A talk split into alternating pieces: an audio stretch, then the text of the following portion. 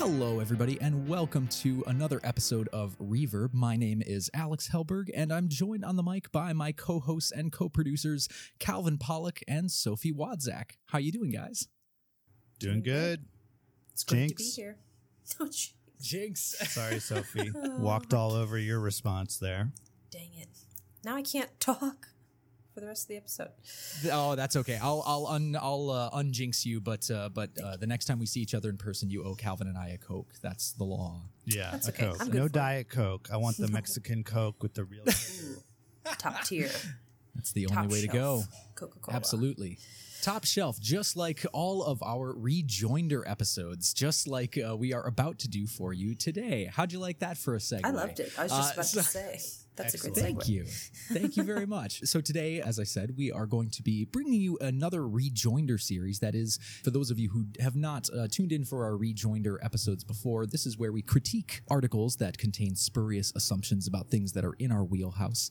And typically, I will go ahead and read through the article. I'll maybe stop at some critical inflection points, and my co hosts will insert some of their own opinions, and we can kind of collectively critique these articles as we go through them. This is technically, I believe, the second in our series on critiquing and maybe providing a guiding hand to STEM approaches to humanity's problems. So, if you'll recall, a couple of episodes ago, we recorded an episode on a project of an AI lab to create a robot who could debate with humans, trying to teach a computer uh, how to go through the sort of quote unquote laws of persuasion such that they could beat a human in front of a human audience.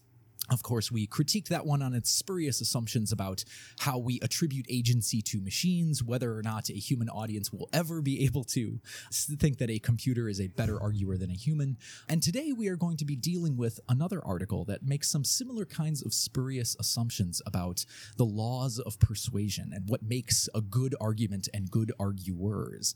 So, what we are uh, going to be looking at today is an article that caused not a small amount of controversy on specifically academic Twitter and humanities Twitter a couple of years ago.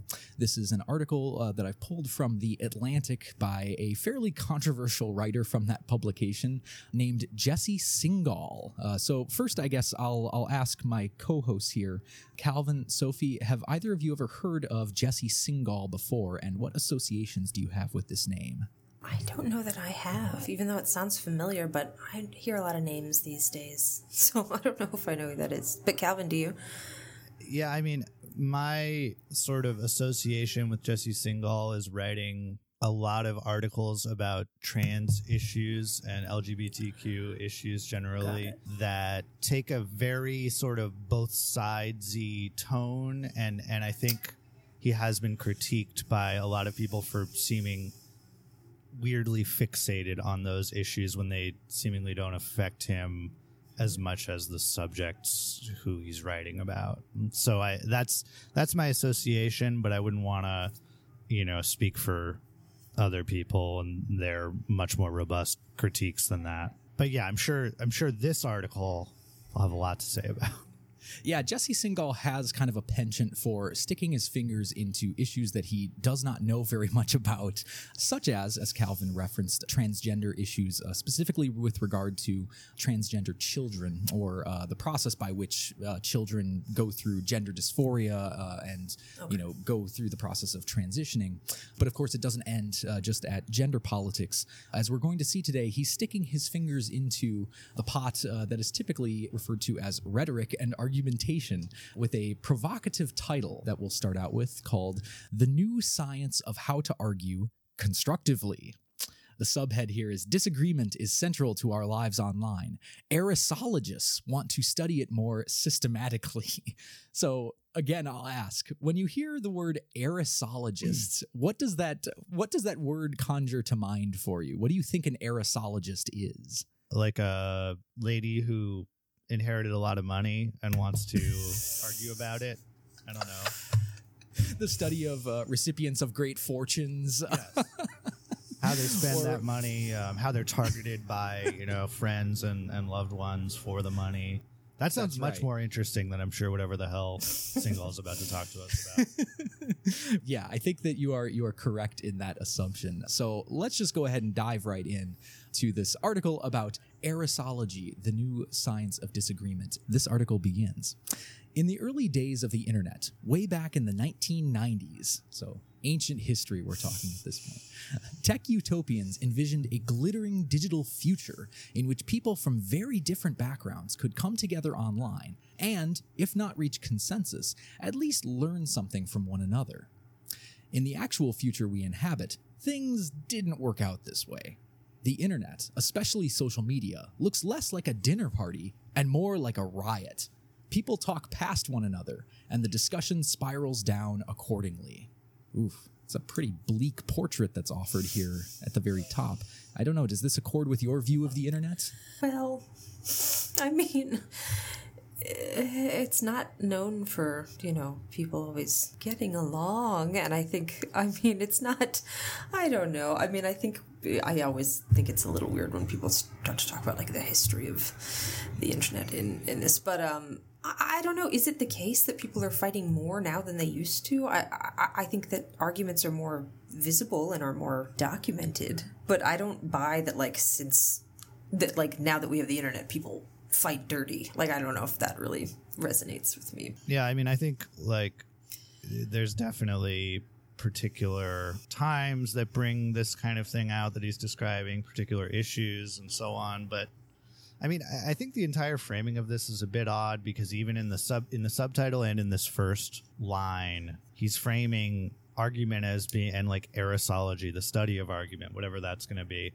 as being particularly relevant to online discourse. Mm-hmm. Like, why is why is online discourse the primary sort of framing of this? Don't we disagree about stuff in our daily lives all the time, and we we seem to do okay working through it depending on our positions and depending on the nature of the disagreement right and so actually i, I have a i have a, an inkling of why he is framing it as being about online disagreement Here we go. because my man gets dunked on like you know three times a day that could be why Well, Precisely. I think that there's something kind of funny. ab- Not to go on and on. I mean, obviously, there's more to get to this article, but first of all, was the intention of people who like began the internet to like make everybody get along? Like that seems like kind of a rosy. I'm not sure if, if that's really why anybody. I, I don't know. I've uh, by that that's like the intention of the internet was to like Well, make people i think it was just a communication platform for the military initially Precise. Right, exactly. Yes. So it's Yeah. like a little bit, uh, I don't know about that. But the idea that, like, well, it's supposed to be a place where people learn from one another, but now they're arguing, like, isn't that how a lot of learning happens by arguing and disagreeing? So, like, that learning should happen in this No, it's one not, way that is Sophie. not about arguing. not. Oh, oh, sorry, sorry, sorry. i disagree Oh, I'm Hey, learning hey, about po- your ideas here. podcasting is supposed to be the civil platform of the internet. This is supposed to be the place where where disagreement enters into a dialectical forum where we can Socratically reason out our ideas, go past our biases, and and go to a more truthful uh, truthful outcome. that's bullshit We're actively point, uh, proving the point of this article as we as we But you know what I mean, here. right? Like this idea that No, like people are supposed to learn, not argue. Like a lot of learning happens through disagreement. So I, I think that um, there's all kinds of problems with this Yeah, first absolutely. paragraph, but Yes, eager to see what else there is. For sure. No, I think that Sophie and Calvin, you're right to point out that there is something kind of conspicuous about framing this article in the sort of like failed project of the internet, right? This narrative that the internet is this thing that had grand promise. You see this all the time in a lot of tech journalism that it had these grand utopian ideals, but it's falling short. That, you know, we are we are failing to live up to the utopian egalitarian promises of what the internet could give us, that it could be this great leveler of all playing fields, right? This is going to actually become very important as we continue talking about why specifically people might disagree with one another on certain things on the internet or off. So we continue. Some of this has to do with, well, people from very different backgrounds coming together online. A common trigger is when specialized terms, once restricted to certain corners of academia, think neoliberal or intersectional, leak out into the broader public discourse without everyone agreeing on their precise definitions. If an academic uses the term white privilege on Twitter in an exchange with a non academic, for example, some level of animosity might arise simply through a lack of shared understanding over what that term does mean. That white people, on average, enjoy certain benefits relative to other Americans. So that's Jesse Singal's definition of white privilege. And what it does not, that all white people are quote unquote privileged in some absolute sense. If you Google, quote, no such thing as white privilege, you'll see a lot of people responding not to what the term actually means, but to a misunderstanding of it.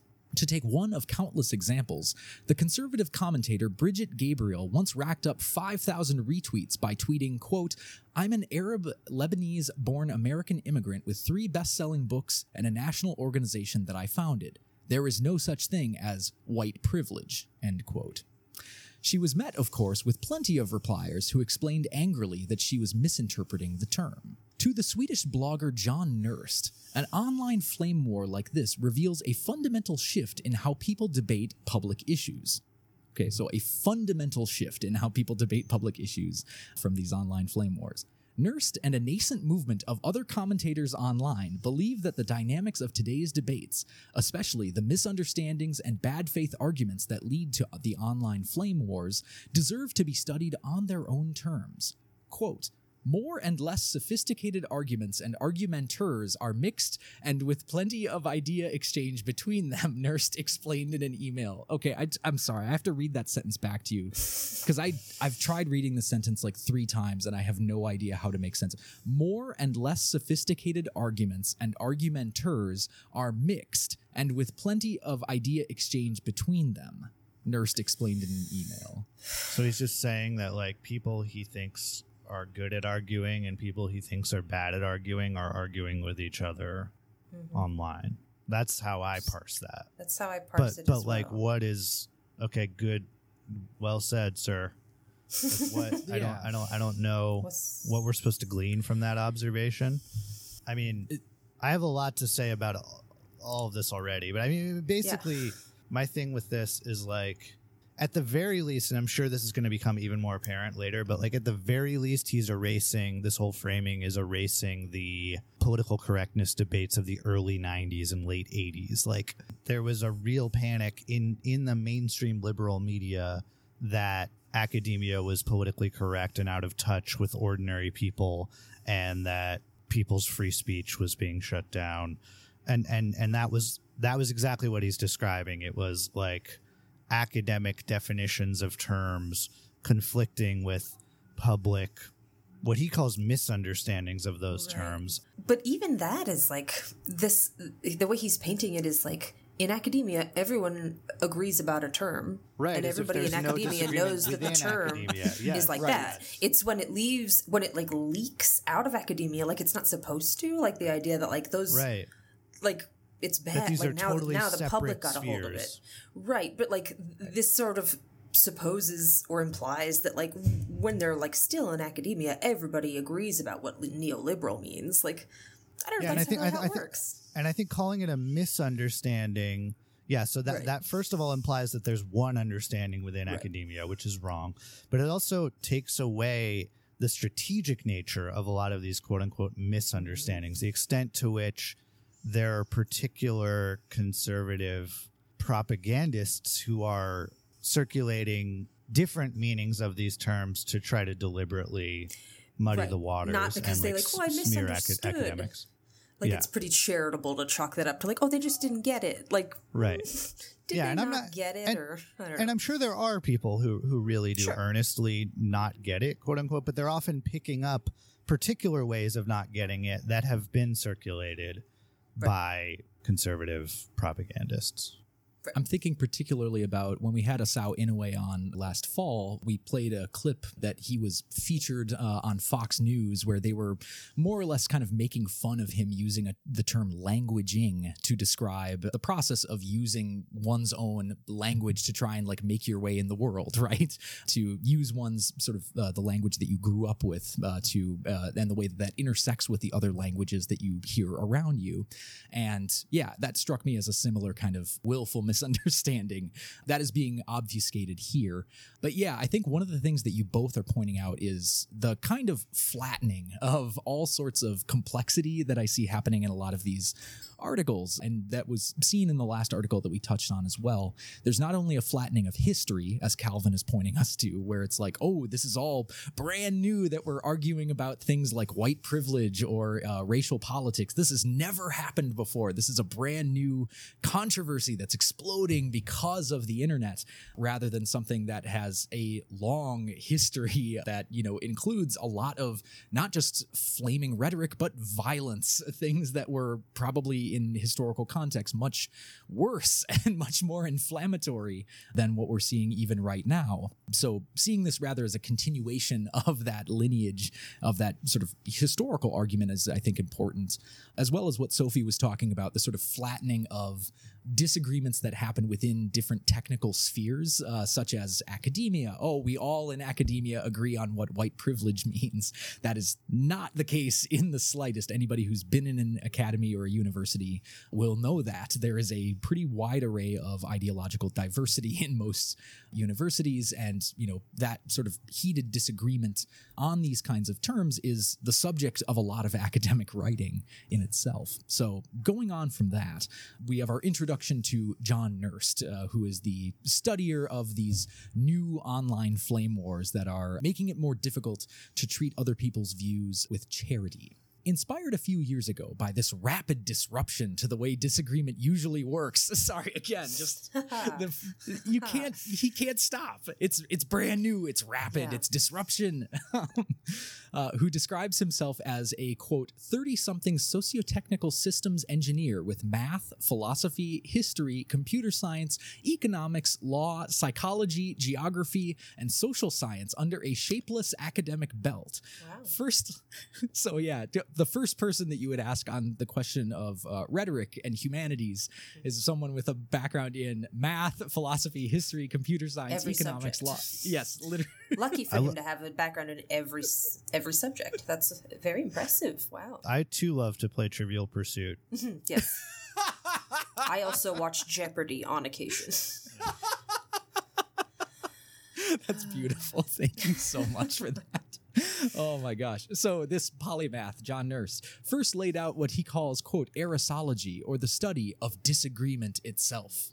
Here's how he defines it quote, Erisology is the study of disagreement, specifically the study of unsuccessful disagreement. An unsuccessful disagreement is an exchange where people are no closer in understanding at the end than they were at the beginning, meaning the exchange has been mostly about talking past each other and or hurling insults. A really unsuccessful one is where people actually push each other apart, and this seems disturbingly common. So, just out of curiosity, what do you th- what do you think of Nerst's definition of unsuccessful disagreement here?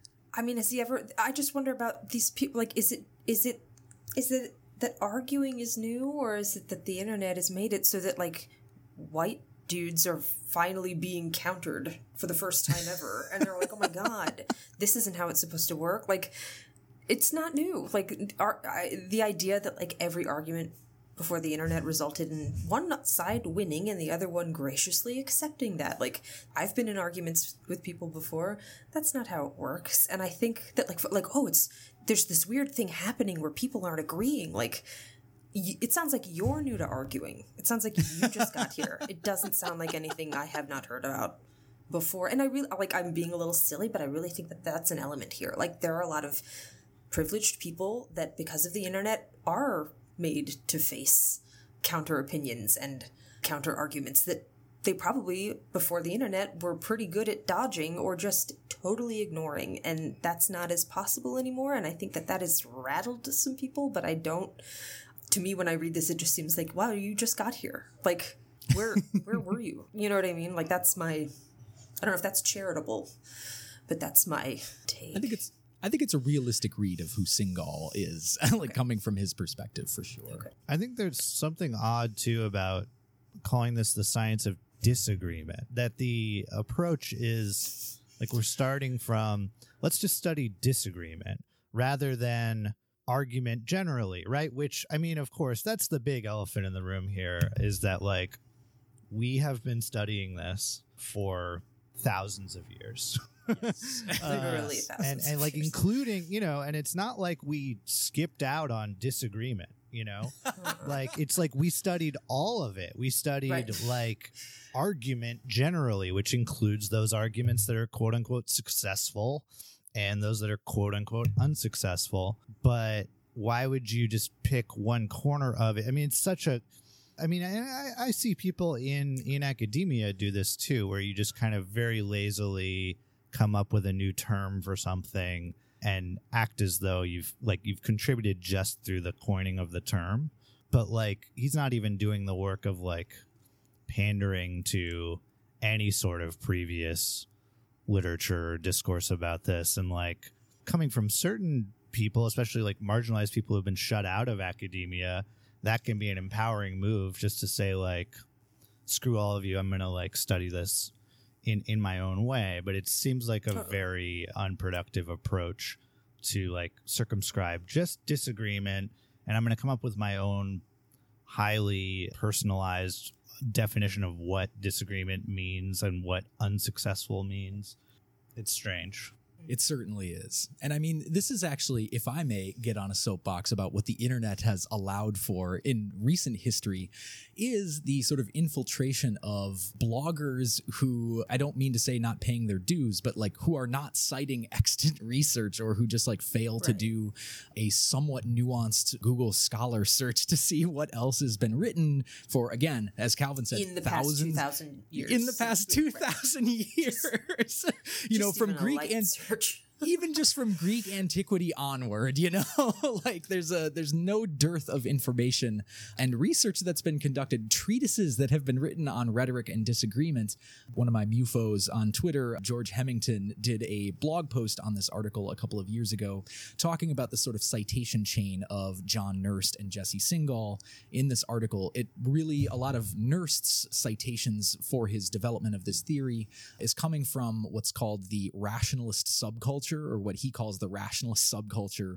They start from websites like uh, less wrong uh, these kind of like intellectual dark web corners of the internet where they're sort of proclaiming to be like reinventing certain corners of academia. Just basically i mean i'm going to give a very uncharitable view here but like from the sort of like anti-woke perspective right? Like they're giving a sort of recapitulation of topics that again have been studied for thousands of years but saying that they're doing so through the heuristic of the pure scientific method uh, through pure rationality. And i think that's really going to come through a lot within this. But again i think the internet has made it a little bit easier for these people to publish things and say this is brand spanking new. Nobody has ever done anything like this before and rely on people not doing simple google searches to find out that no in fact this is not new at all so Nerst and Singal continue here. The word Erisology comes from Eris, the Greek goddess of discord, who proved in antiquity that you could get people into fights by giving them ambiguous messages and letting them interpret them self-servingly and according to their own biases. Did, as the did he just say a, oh. a goddess proved something in antiquity? Yes, Just- yes.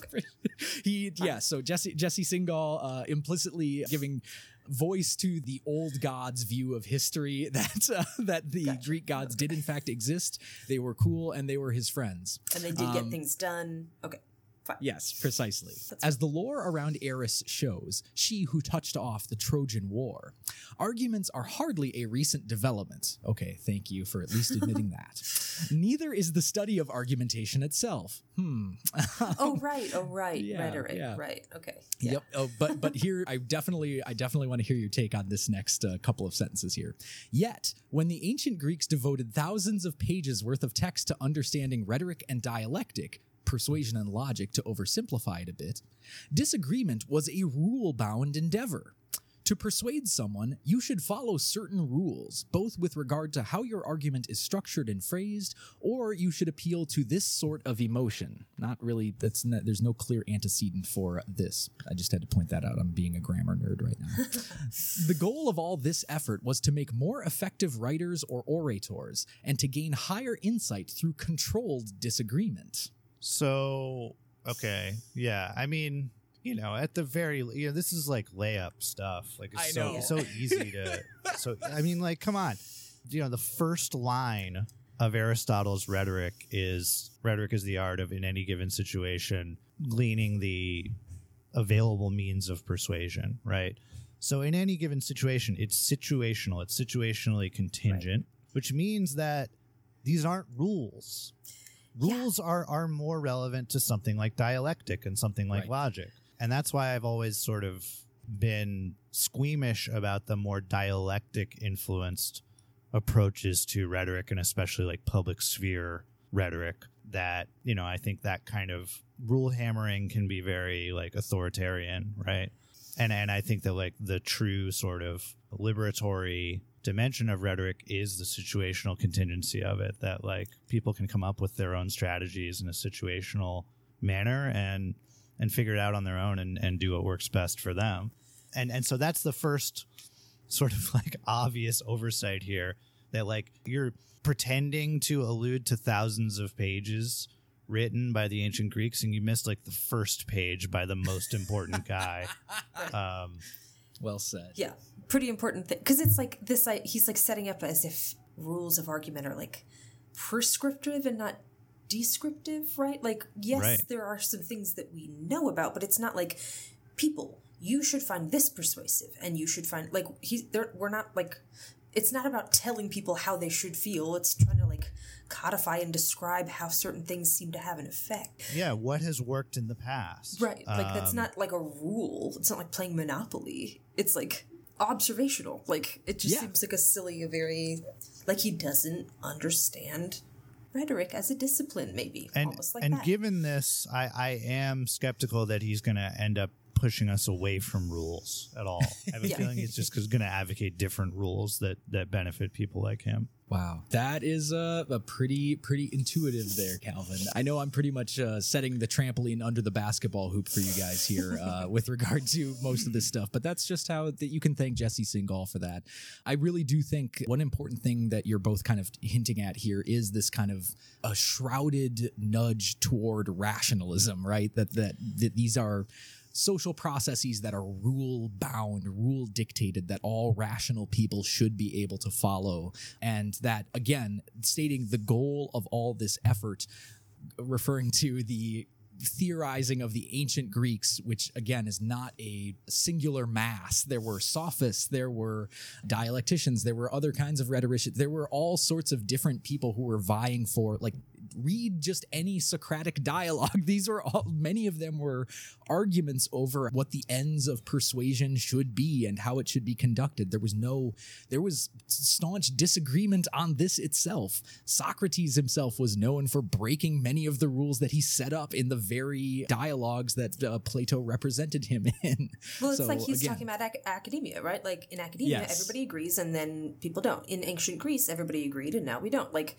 Yes. it's just this like a very poor understanding about how these things actually work. Yeah, and that's where I almost like, you know, the the bleeding heart in me wants to go like, man, you know, it sounds like you had a tough time in academia and like I understand it, it is tough. Yeah. Like I'm not even trying to be condescending. Like no, for sure. it, this sounds like someone who like kind of had trouble and and didn't do the reading and and now they're trying to sort of like take a side route around it and mm-hmm. just pretend they did it but it's like if you had just had different mentors or different different instructors maybe we could have avoided this entire article oh my gosh. If only, if only that universe was the one that we were living in. But, But you guys, then we wouldn't have this episode.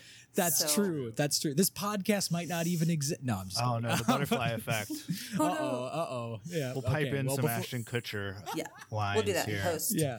Exactly. Exactly. Today I get to meet my father. His name is Jason. It must end with me. Just by being here, you may be killing your mother. That's bullshit, you know?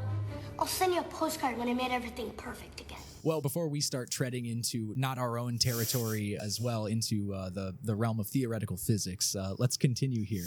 In the intervening millennia, countless young people in most societies, the wealthy, educated ones, thank you for at least tipping your hat to that, have been instructed in these arts, the arts of persuasion and dialectic. Then they write arguments meant to be read by their ideological adversaries, like opinion columns, or engage in speaking events like debate competitions meant to be heard and rebutted by them. System. Again, he's just talking about himself here. I just have to point that out. Oh man. The system works because, in theory at least, everyone agrees with certain rules handed down over the years in musty classrooms about what constitutes an effective argument or a broken one. Even when there isn't much convincing going on, everyone is more or less playing the same game. Wrong.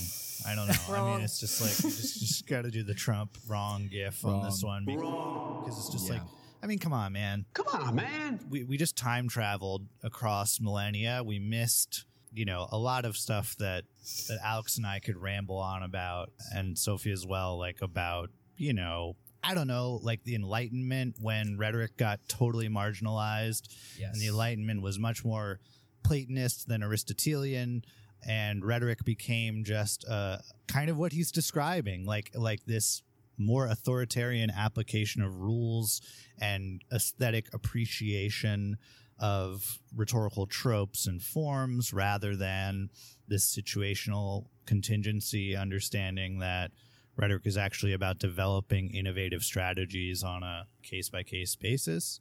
But he's erasing all of that to act as though we jumped from Aristotle, came up with these rules, and then we started writing opinion pieces and doing debates applying those rules.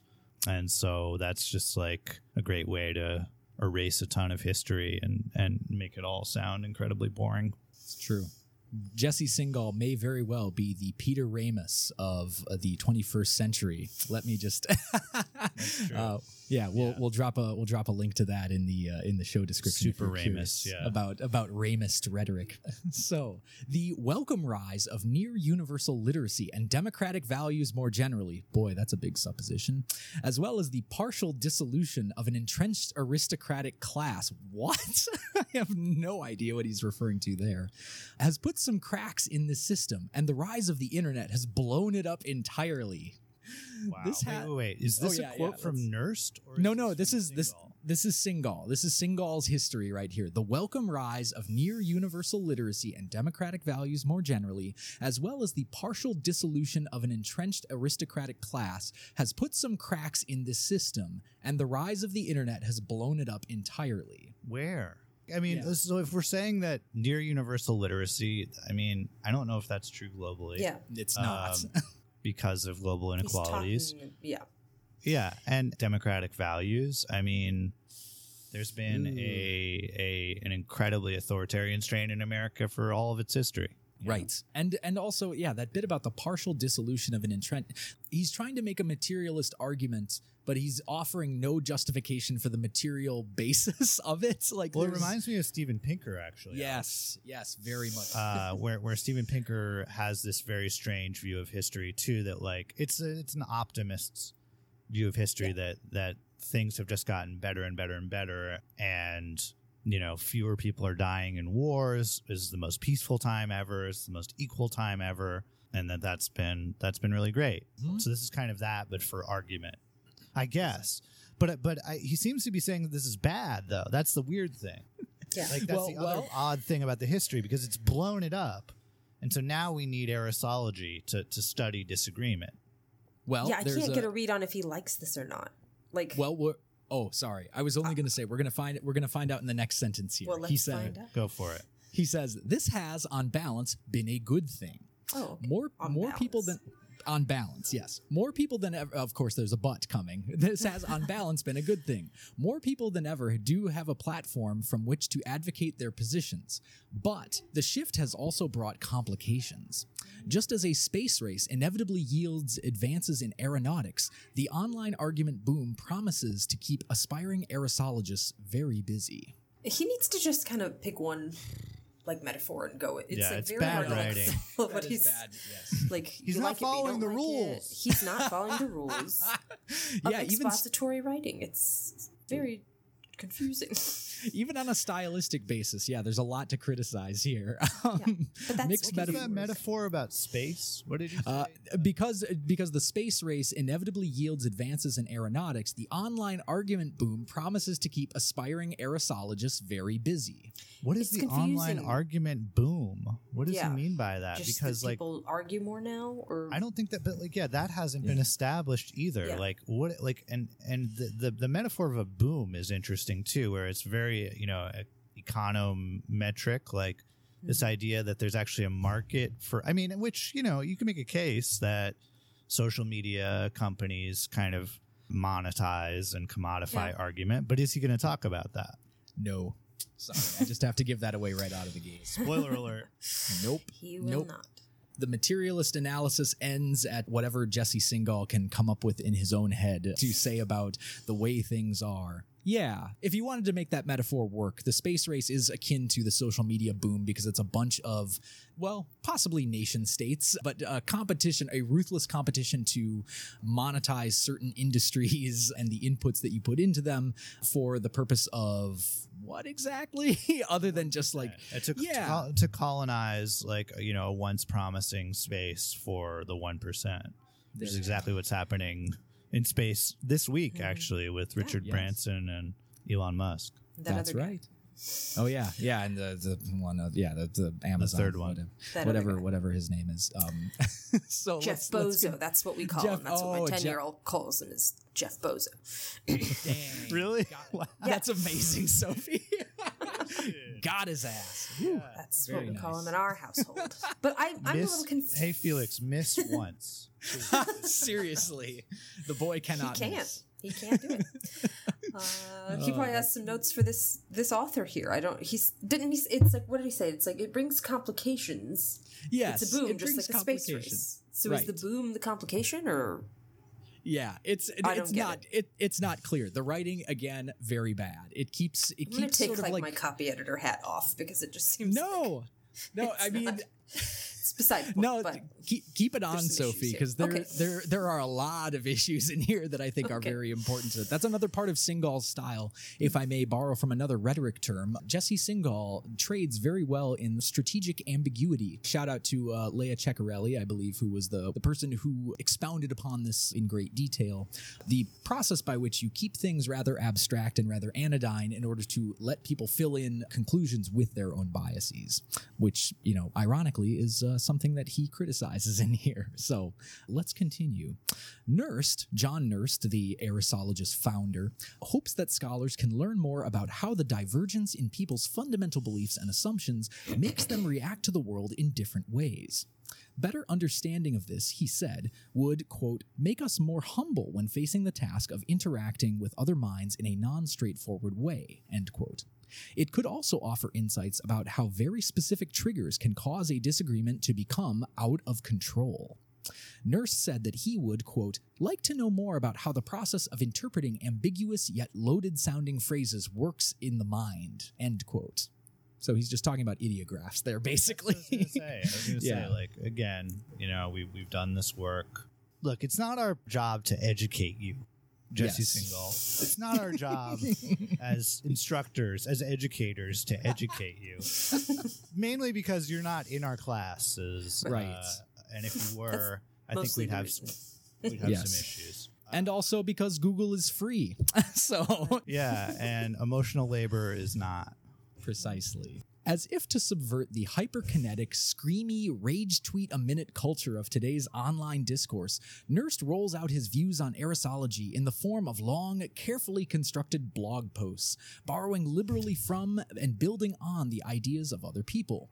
Wait, can I just say long and carefully constructed blog posts like as it like this is a great dissociation. The long and carefully constructed blog posts on the one hand and then screamy rage tweet a minute on the other hand. Like Twitter Twitter discourse was very much contiguous for a long time with blogs. It's just that no one really reads blogs anymore except that now Substack is basically they've just reinvented Blogger. But like there's really not this great gap between these two things that he's sort of constructing. Blogs in the early 2000s were exactly, I mean, not exactly the same, but very similar to Twitter in terms of vitriol and flaming and raging out. Yeah. I mean, just just go read Joy Reid's blog posts, the ones that she tried to scrub from the internet, which we won't. We don't need to get into all that. But Yes. Blogger was not. Blogger was not this like beautiful bourgeois public sphere that he wants Yeah. to pretend it is. Now, this is important here. The concept of decoupling is erisology at its best. Expanding on the writing of mathematician and blogger Sarah Constantin, who was herself drawing on the work of the psychologist Keith Stanovich, Nerst describes decoupling as simply the idea of removing extraneous context from a given claim and debating that claim on its own, rather than the fog of associations, ideologies, and potentials swirling around it. So immediately there, I don't know, that for me raised a few alarm bells about this term decoupling. That you're debating a claim just on its own while removing the extraneous context. Let's maybe get a couple of examples here to talk through it. When I first heard of decoupling, I immediately thought about the nervous way in which liberals discuss intelligence research. Here we go.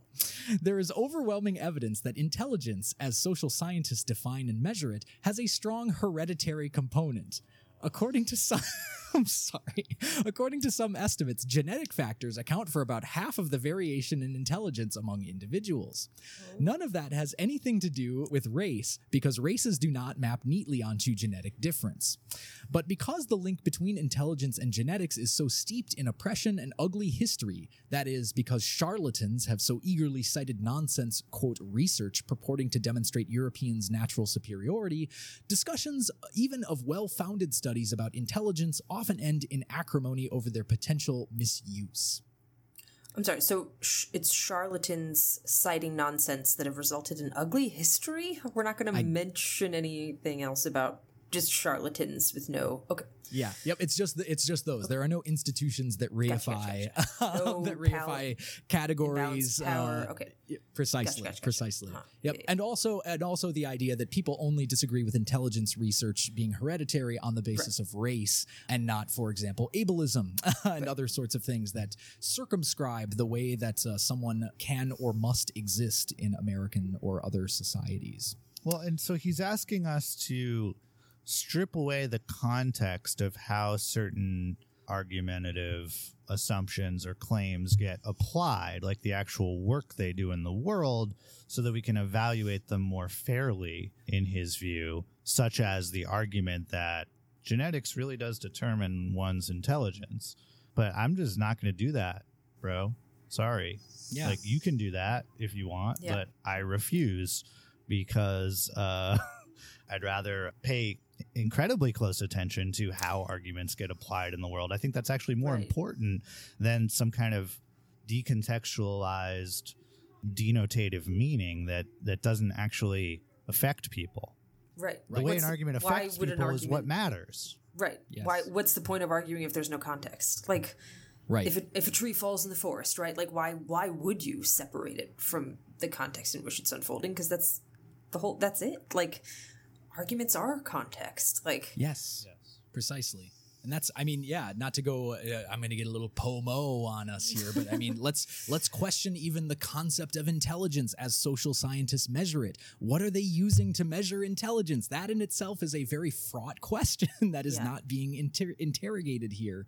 And it's another reason why again, I think we need more recoupling than decoupling because Yeah. there's often more nuance and complexity to the context that should necessarily inflect the way if we are going to be reasonable in sussing out these debates we need to consider more context rather than less. This is just making it more simple and it's more easy to i guess plug into a formula if you do it this way once you know a term like decoupling, you can identify instances in which a disagreement isn't really about X anymore, but about Y and Z. When some readers first raised doubts about a now discredited Rolling Stone story describing a horrific gang rape at the University of Virginia, they noted inconsistencies in the narrative. Others insisted that such commentary fit into destructive tropes about women fabricating rape claims, and therefore should be rejected on its face. The two sides weren't really talking. One was debating whether the story was a hoax, while the other was responding to the broader issue of whether rape allegations are taken seriously. Likewise, when scientists bring forth solid evidence that sexual orientation is innate or close to it, conservatives have lashed out against findings that would, quote, normalize homosexuality. But the dispute over which sexual acts, if any, society should discourage is totally separate from the question of whether sexual orientation is, in fact, inborn. Because of a failure to decouple, people respond indignantly to factual claims when they're actually upset about how these claims might be interpreted. Why would we be upset about that? Why why possibly would we be upset about interpret it's almost like facts require interpretation in order to communicate them in the first place. I don't know. I also just like is he not aware of the distinction between descriptive versus normative Right, like like like eth- ethical questions versus Yes. factual questions i mean that's all he's talking about this is not Yeah. It's it's this, is is, not like, like groundbreaking stuff yeah like stasis theory, right? Like some Yes. people think it's uh, an existential question, but other people are thinking it's a question of judgment. Like we we are aware that those disagreements and misunderstandings happen in that way.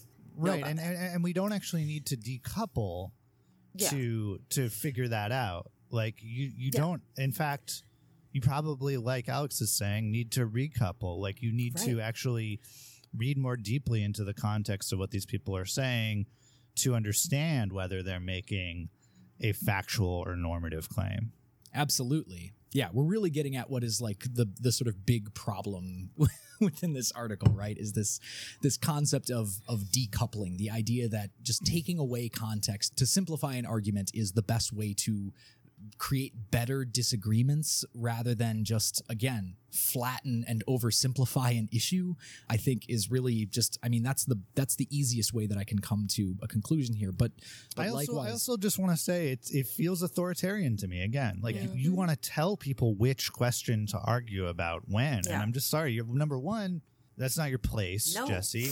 Number Yeah. two, you're not going to succeed. Like this is the problem that I've always had with kind of highly rationalist approaches to argument is that it's just never going to work. Like you can try, man, but you're not going to get people to like, no, quiet down about the ethics. Let's focus Right. on the facts.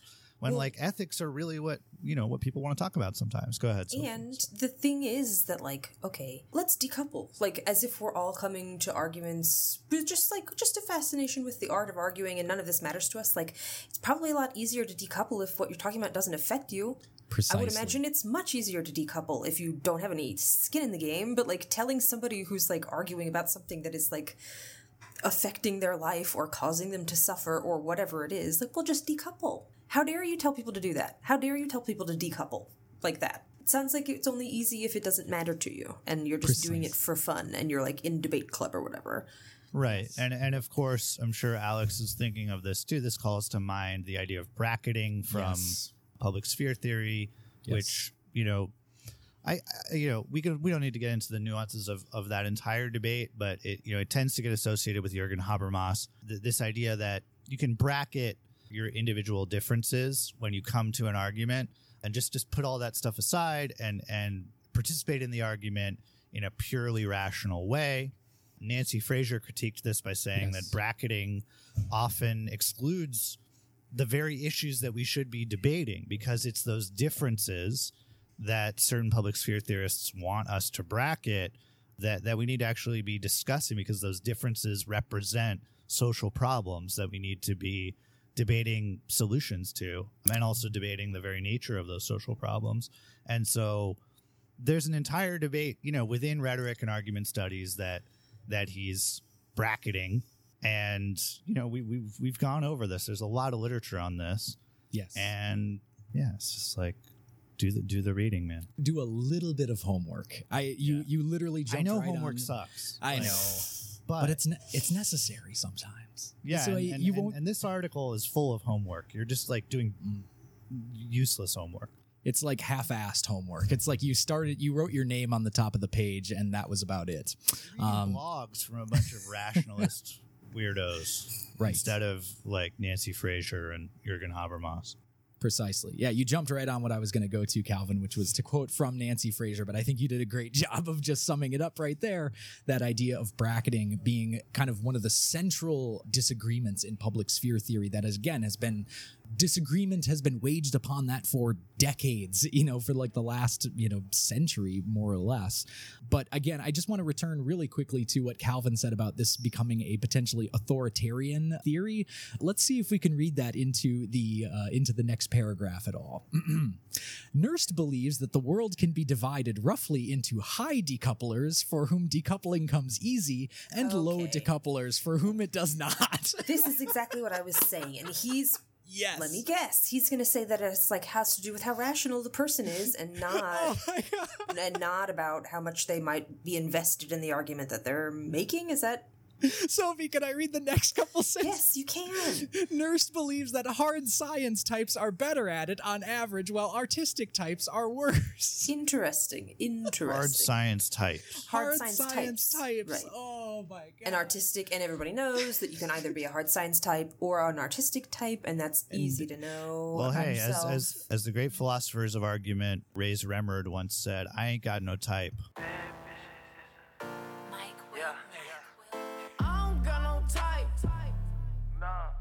There you go. These are the philosophers of our day. oh my god. Sophie, that was incredible. I mean, you both literally just like predicted the next this this whole paragraph. Unbelievable, or article. I said not unbelievable, but like just too easy to believe. and and I feel like I feel like it's often gets framed as if the you know us humanities people like we're we're kind of the ones with beef. So like this is a great example of just like STEM lord authoritarianism. Like if you're in if you're in art, you don't probably really aren't going to be very good at this. Yeah, so so just pipe down. Ridiculous. Right. Yeah. Or that So- like there's there's one that you should try to be like well maybe you're an artistic but you should pro- try to be this way if you're if you hope to succeed like Right, in persuasion, in in rational discourse. After all, he writes, part of being an artist is seeing connections where other people don't. So maybe it's harder for the artistic types to not see connections in some cases. Nerst might be wrong. Either way, it's the sort of claim that could be fairly easily tested if the discipline caught on. Again, this is, I just have to remind you here, this is not a discipline. This is a word that one guy invented. It's um, but also how and would you easily blog. test like is he talking about easily testing the difference between artistic types and scientific types? He's- How is yeah, that well, easy to and- test? and the high and low decouplers the idea that it's easy to test who is good at removing extraneous context from a claim in order to debate it on its pure terms rather than those who continue to generate a fog of ideologies and associations and that pesky context that we all hate Woof. Ooh, wee. So, another potential avenue for erisology is to produce interventions to promote more healthy ways of arguing. Quote, if it would become a proper field, it would be interesting to see whether training people to identify common pitfalls of disagreement would make them argue better and be less responsive to bad argumentation, Nerst explained. Okay, okay. Again. So so moving away like oh the rules, oh rhetoric's rules, that sucked, right? What if we train people to follow a s- new set of rules? And then they do great. Like what? Yeah, Didn't common you- didn't pitfalls. That's never been studied before. Yeah. Like, we, we haven't studied fallacies are not a thing. fallacies. Yes. Um, and also like i gotta say there's some kind of creepy neoliberal rhetoric filtering in here when he says interventions to nudge people into i mean it it makes me think of like tax credit incentives to like get people to live healthier lives and just just all Yeah. of these kind of neoliberal policy quirks that have Right. been developed since the 90s to try to get people to participate in the economy in certain kinds of ways rather than just you know giving people the things they need and and it sounds like he wants to treat argument that way which again it, it this shows like the latent authoritarianism in philosophies such as neoliberalism that purport to be very free and open and you know and encouraging individual diversity and variation. It is again i think it's it's a function of just what the internet like this article and this kind of research is quite literally a function of the neoliberal internet that we have that this is like allowed to happen.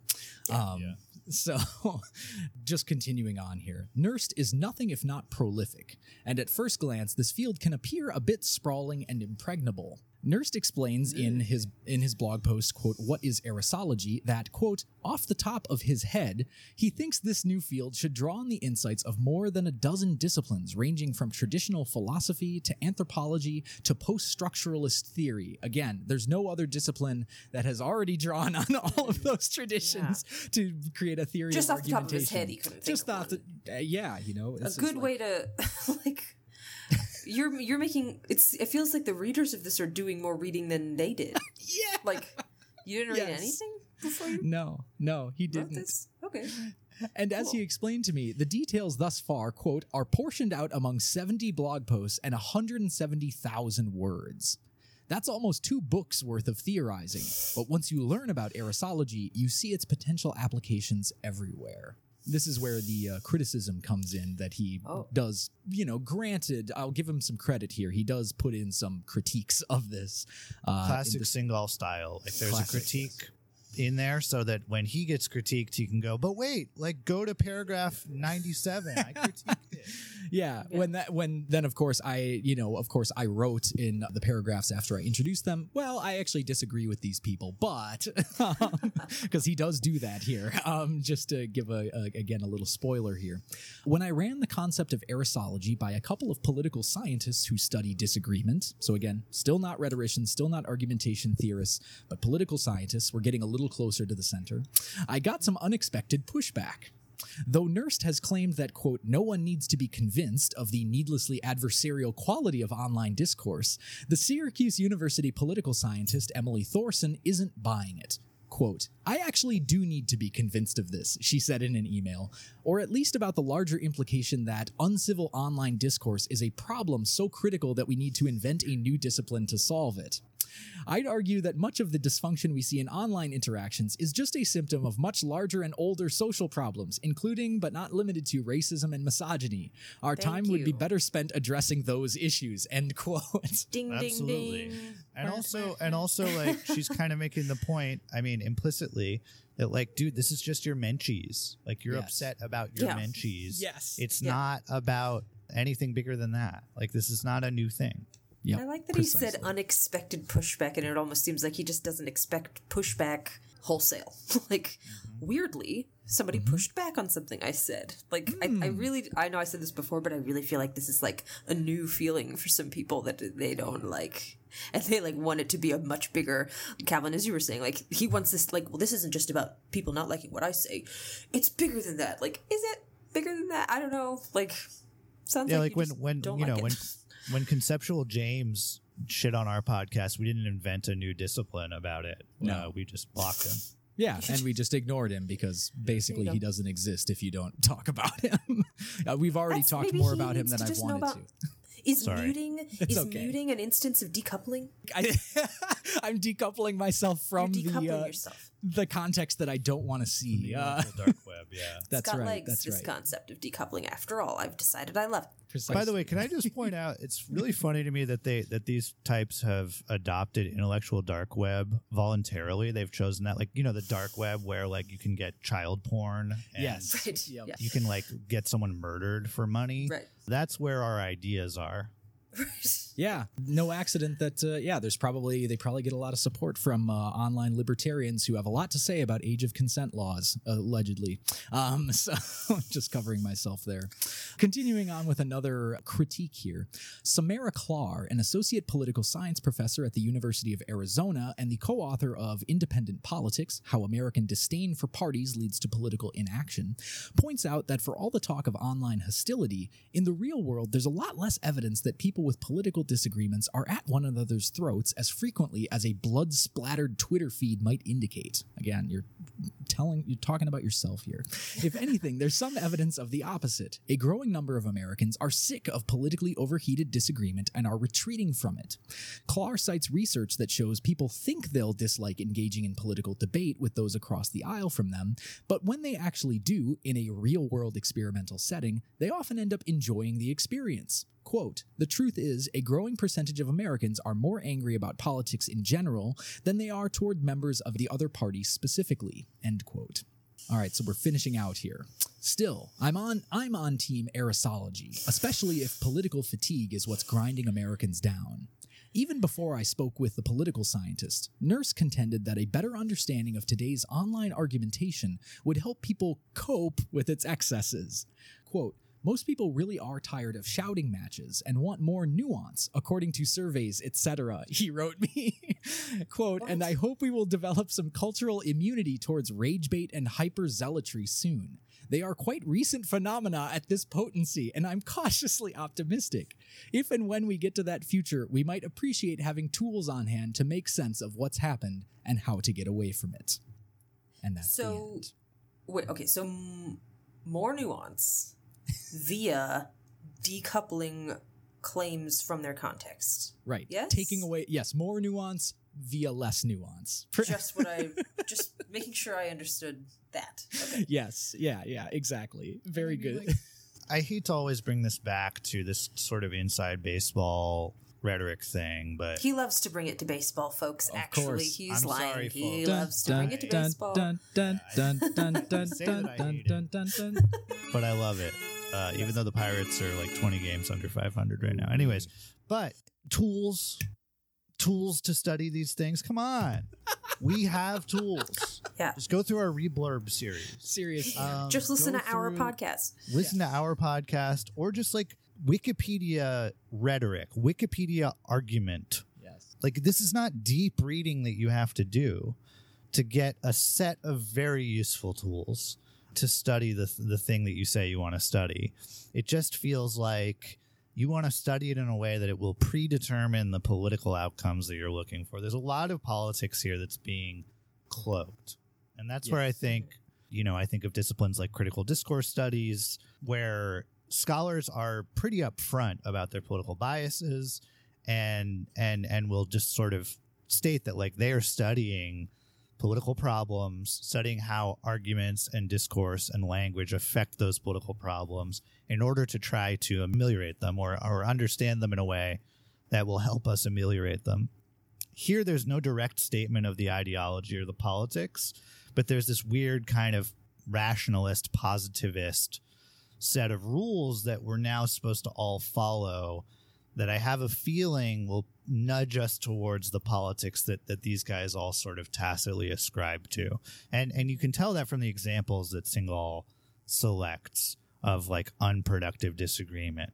One was about case of false accusation of rape.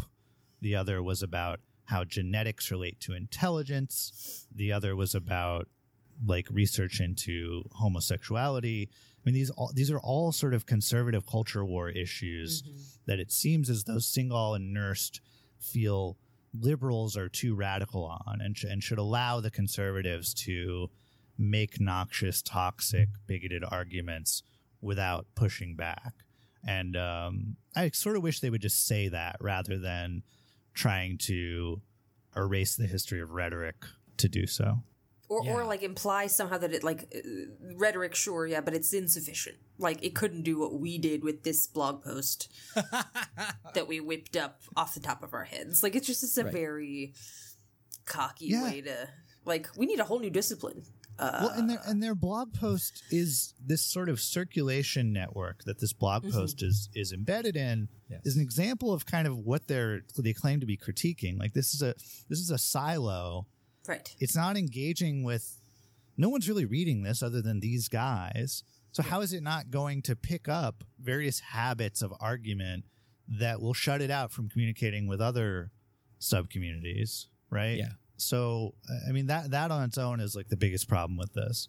No one is reading this stuff or understands what they're talking about. But Yeah. then it almost seems like at the beginning he was setting it up to say like it is kind of like it's it was kind of the way he painted like oh when argument like left academia and came to the general public like that seemed like he that was bad. Like it seems like like the, a lot of the problems that he's describing are a result of like oh now everybody's in on it and look what we got now like. It, so it doesn't strike me that he like actually wants more people to be in on the conversation. Yeah, how is that gonna not going to happen here- with this stuff? Right. But if they're going to be in the conversation, then they need to make sure they're doing it the right way so that they like get it right or whatever. It just seems like it, it I'm confused by this our whole article just cuz everything he's said he's like both said that it's good and bad that they're Yes. that they've happened and I don't I still feel like it just seems a little self-serving. Like he just wanted some space to talk for a little while, and he did. Yep. Yeah. He's taking the stance of uh, the proverbial uh, Jeepers Creepers semi star from Mr. Show, where he, he- you know, maybe this, maybe that. Don't quote me on that. Uh, my hand, you know, keep my hand, keep my name out of it. that.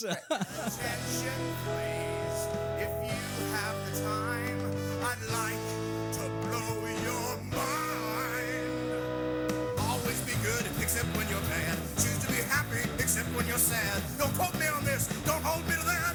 Is there a God? Don't know for a fact. Should we live a good life? I guess you tell me. Are you the Messiah? Yes, I know. I. But perhaps. Could be.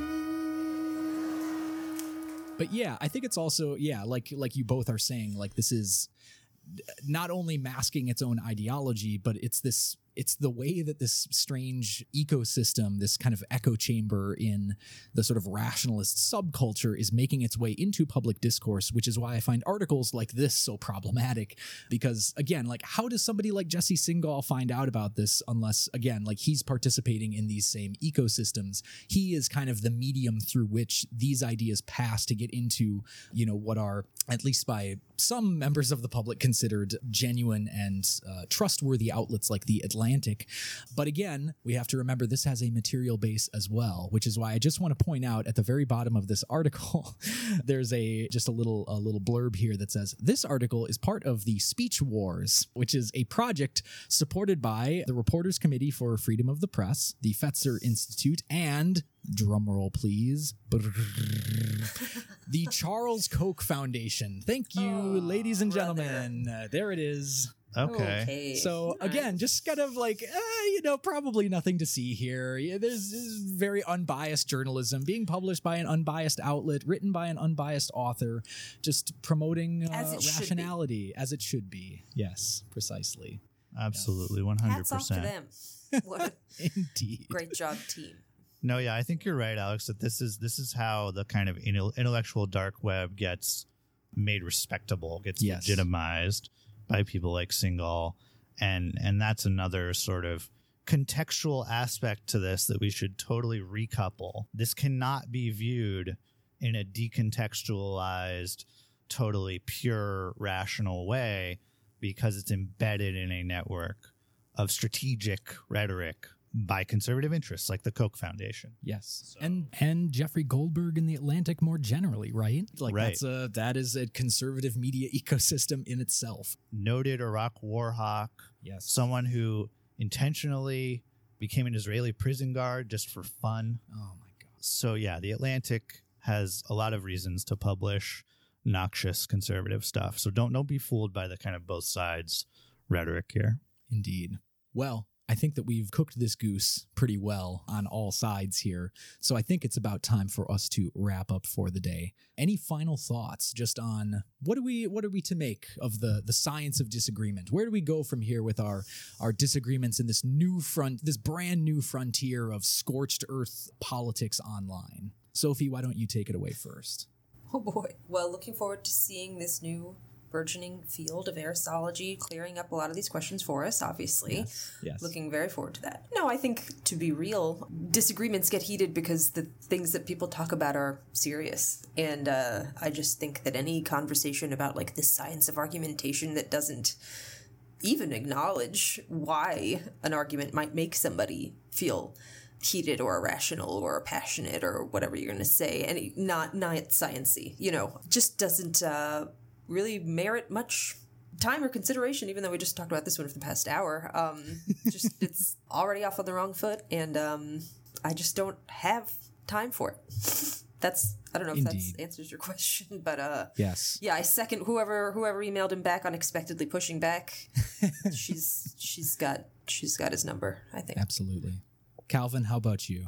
I would just say that again, the field of erisology would benefit a lot from refocusing on wealthy ladies and how they distribute the the financial and property inheritances that they receive and the various kind of angling by relatives, family members to get in on that, get on the you know on that pot of gold. I think that would be a lot more fun if erisology was about actual heiresses. That's the kind of disagreement I can really get behind for for studying contextually. So, John Nerst, take it from us. Do better. do better. Study more heiresses. I also wanted to get this in. Hello, Nerst. Thank you for saying that because it's been knocking around my head actually this entire time. Hello, nurse. So this is Yakko, Wakko, and Dot signing off here. I also know what we're going to be for Halloween now, guys. Just side note, I've figured that out. Absolutely. Okay. yes, thank you. I will. Yep. yep, Ben can be the and I- nurse. Absolutely. Yes. ben Ben must be our hello nurse. Absolutely. since he since he's not here, that's that's what he got to that's what he gets to get stuck with. Or Dr. Scratch and uh, Sniff, isn't that their ooh. handler? Dr. Scratchansniff? Yeah, yeah. Yes, yes, yeah. He could be Dr. Scratch. We'll sort this out later, guys. we'll sort it out later. Uh, for now, that's all for us from Reverb. Thank you very much for tuning in today. And until next time, take care and we will talk to you soon. Bye, everybody. Bye. Bye. Our show today was produced and edited by Calvin Pollak, Alex Helberg, and Sophie Wodzak. Reverb's co producer is Ben Williams. You can subscribe to Reverb and leave us a review on Apple Podcasts, Stitcher, Android, or wherever you listen to podcasts. Check out our website at www.reverbcast.com. You can also like us on Facebook or follow us on Twitter, where our handle is at ReverbCast. That's R E V E R B underscore C A S T. Thanks for listening.